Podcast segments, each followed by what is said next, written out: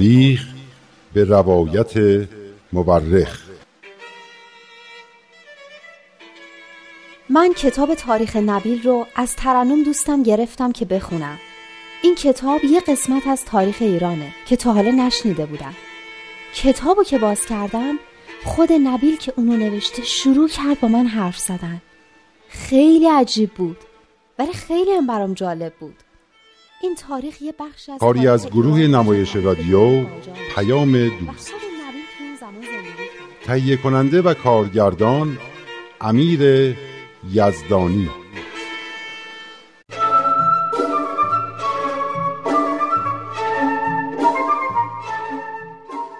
آخرین تبیدگاه حضرت بهاءالله عکا بود.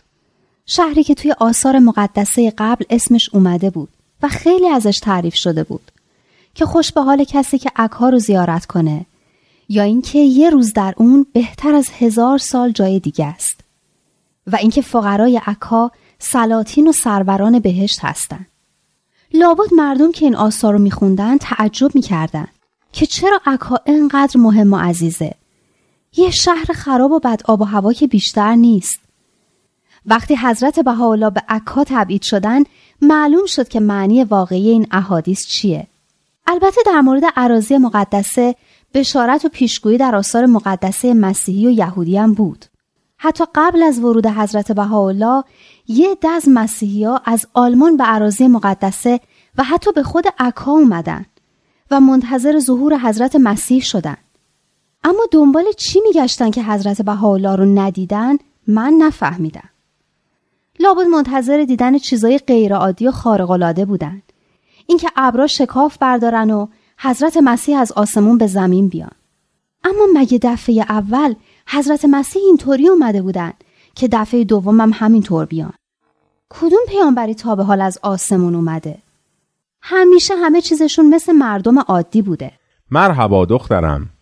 آنچه که در وجود پیامبران الهی ممتاز از سایر مردم است مقامات معنوی و قوای روحانی ایشان است. اینا رو هم که با چشم نمیشه دید. باید با عقل و شعور فهمید. به هر حال حضرت بهاءالله بعد از سالها درست به همون جایی تبعید شدن که از هزارها سال قبل توی کتاب مقدس پیشگویی شده بود. یعنی نتیجه همه کارای سفیر و علمای ایران و مقامات سلطان عثمانی این شد که حضرت بهاءالله به مقصد اصلی خودشون وارد بشن. یعنی به عراضی مقدسه. البته صدمه هم کم نخوردن. چقدر یاران و اصحابشون قصه خوردن. اونایی که مال و اموالشون رو حراج کردن که همراه حضرت بهاءالله برن. اما بعد مقامات عثمانی گفتن که باید از حضرت بهاءالله جدا بشن. حتی یکیشون از شدت ناراحتی گلوش رو برید و نزدیک بود خودش رو بکشه. جناب منیب هم داستانش خیلی غمانگیز بود که با وجود بیماری بازم می‌خواست همراه حضرت بهاءالله به عکا بره. اما ناخدای کشتی توی یکی از شهرهای سر راه پیادش کرد و اونطور غمانگیز مجبور شدن ازش خداحافظی کنن و برن. و اونم تو همون شهر از دنیا رفت. کجا بود؟ ازمیر. یکی از بندرهای ترکیه. خب حالا بقیهش رو بگین لطفا. تا کجا گفته بودیم؟ تا آنجا که حضرت بهاءالله و اصحاب از ازمیر حرکت کردند. کشتی ایشان بعد از ازمیر به اسکندریه رفت و در آنجا کشتی را عوض کردند و به سوی هیفا به راه افتادند. در هیفا کشتی لنگر انداخت. مگه قرار نبود به عکا برن؟ هیفا نزدیک عکاست باید اول در بندر هیفا پیاده می شدند و از آنجا به عکا می رفتند. اول خانواده حضرت بهاءالله و بعد خود آن حضرت و بعد سایرین سوار قایقهای کوچک شدند و در ساحل هیفا پیاده شدند. در اینجا میرزا یحیی را به همراه چهار نفر از پیروان حضرت بهاءالله که دولت عثمانی تعیین کرده بود چه کسانی باشند از بقیه جدا کردند و به طرف قبرس فرستادند. یکی از آن چهار نفر به اسم آقا عبدالقفار اصفهانی از شدت غم و اندوه خودش را از بالای کشتی به دریا انداخت. ولی معمورین او را بیرون آوردند و به قبرس فرستادند بازم فرستادنش قبرس؟ ای بی انصافا البته آقا عبدالقفار بعدها هر طوری بود خودش را از دست آنها نجات داد و به عکا رفت. خلاصه در ماه اوت سال 1868 بود که حضرت بهاءالله با اعضای خانواده و جمعی از پیروانشان وارد عکا شدند. همین که وارد شدند، معمورین ایشان را به سربازخانه قدیمی عکا که به قشله اسکری معروف بود بردند. سربازهایی هم برای نگهبانی در اطراف سربازخانه جای گرفتند و به فرمان سلطان عثمانی مواظب بودند که هیچ کس داخل و یا خارج نشود. به دستور حضرت بهاءالله اتاقهای ویرانه سربازخانه بین همراهان تقسیم شد و هر خانواده‌ای به اتاق خود رفت.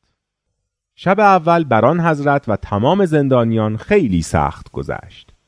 زیرا وسایل راحت و آسایشی و حتی آب و غذایی در کار نبود. به هیچ کس هم اجازه نمی‌دادند که برای تهیه آب و نان از سربازخانه خارج شود. خب باید چیکار می‌کردن؟ این دیگه چه جور زندانی بوده؟ شاید می‌خواستن همه رو اینطوری بکشن و از بین ببرن. نه دخترم اما زندانهای آن روزها وضعیت خوبی نداشت و زندان عکا شاید بدترین زندان امپراتوری عثمانی بود. بعد از چند روز حکومت عکا برای هر نفر جیره ای از چند قرص نان سیاه و هزینه خیلی ناچیزی در نظر گرفت. با این اوضاع آن آب و هوای مسموم که هر کسی را تا وارد می‌شد بیمار می کرد و با این جیره غذایی خیلی نگذشت که همه زندانی ها دچار تب و بیماری شدید شدند.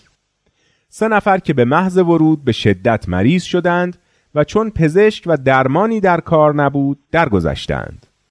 دو نفرشان برادر بودند و یک شب در حالی که دست در گردن هم انداخته بودند از دنیا رفتند و باعث غم و اندوه بیپایان یاران شدند. همه گریه می کردند. صبح وقتی زندانیان خواستند تا اجساد را دفع کنند معمورین با آنها گفتند شما اجازه ندارید از سربازخانه خارج شوید. جنازه ها را بدهید ما خودمان میشوییم و کفن و دفن می‌کنیم. اما باید هزینهش را بدهید. زندانی ها چیزی در بساط نداشتند. سجاده ای زیر پای حضرت بهاءالله بود. آن را برداشتند و فرمودند بفروشند و خرج کفن و دفن کنند.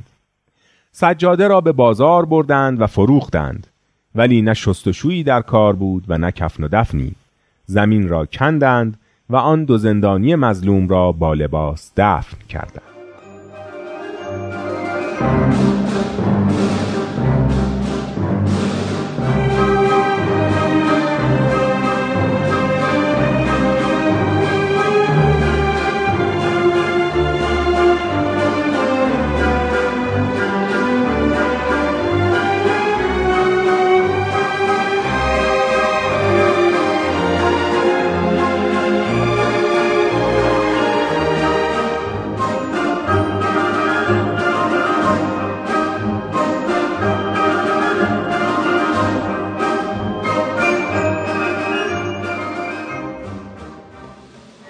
کم کم چند نفر از محترمین محل به سربازخانه و به ملاقات حضرت بهاءالله آمدند و سوء تفاهماتی که درباره این زندانیان داشتند رفع شد و به تدریج انس با یاران پیدا کردند و گاهی محبتی هم می کردند. چند نفر از اعراب آنجا هم ایمان آوردند و وسیله زیارت زائرین را فراهم کردند. قبل از آن پیروان حضرت بهاءالله که از محل تبعید حضرت بهاءالله با خبر شده بودند با هزاران مشقت و زحمت خود را از ایران به عکا می رساندند.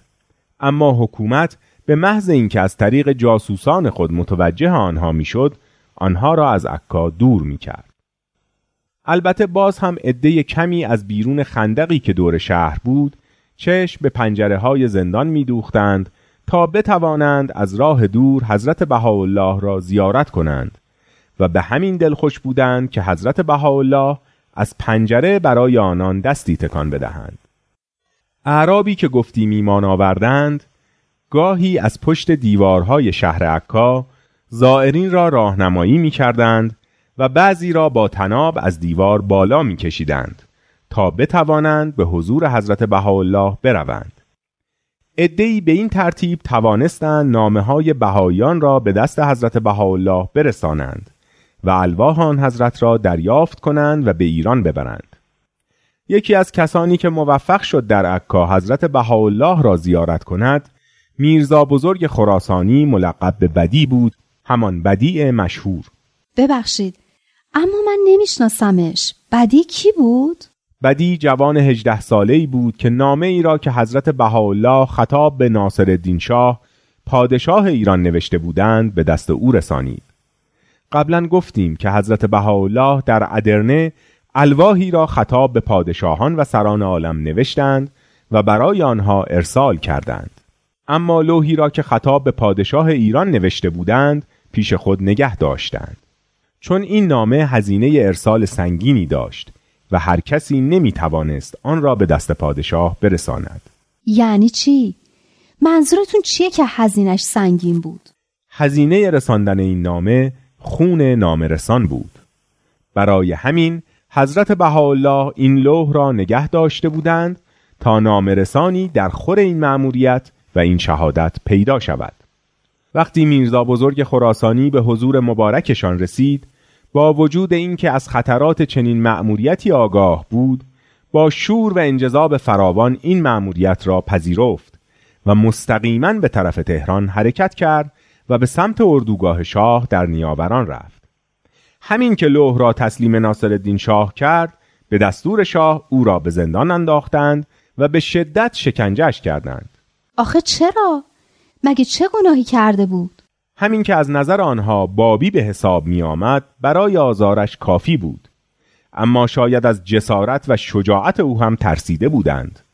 او کسی بود که جرأت کرده بود نامه یک زندانی تبعیدی را به دست شاه برساند.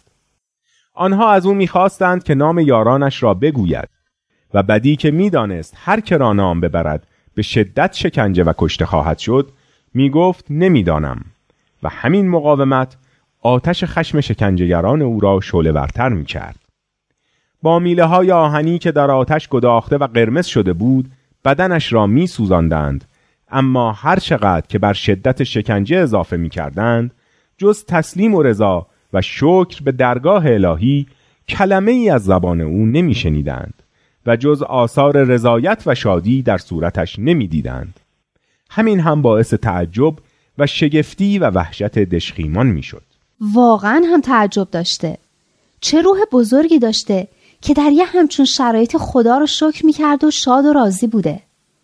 حتما از این خوشحال بوده که معموریت خودش رو به خوبی انجام داده بوده و می‌دونسته که مولاش ازش راضیان این بهترین چیزیه که می‌تونه نصیب کسی بشه. بله درست است. بعد از سه روز تحمل وحشیانه ترین شکنجه ها بالاخره پرنده روحش از قفس تن رنج دیده و نحیفش آزاد شد و چشم از این جهان پردرد و عذاب بست. خوشا به حال او. نامه چی شد؟ ناصرالدین شاه بالاخره نامه حضرت بهاءالله رو خوند یا نه؟ ناصرالدین شاه با همه سنگدلی و بدبینی که نسبت به امر حضرت بهاءالله داشت لوح حضرت بهاءالله را برای حاج ملا علی کنی که از علمای مشهور تهران بود فرستاد تا جواب بدهد.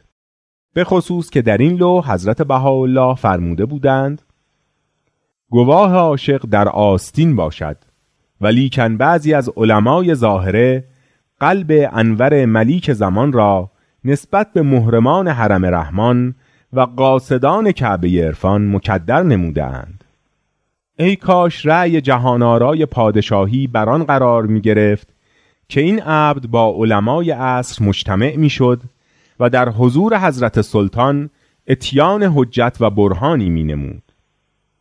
این عبد حاضر و از حق عامل که چنین مجلسی فراهم آید تا حقیقت امر در ساحت حضرت سلطان واضح و لائح گردد حضرت بهاءالله فرموده بودند که علمای ظاهری یعنی اونایی که در ظاهر عالمن ولی در واقع علمی ندارن ذهن شما رو نسبت به ما خراب کردن ای کاش مجلسی ترتیب می‌دادین که این علما هم می اومدن منم می اومدم و در حضور پادشاه دلیل و برهان خودم رو می آوردم تا حقیقت بر پادشاه معلوم بشه درسته؟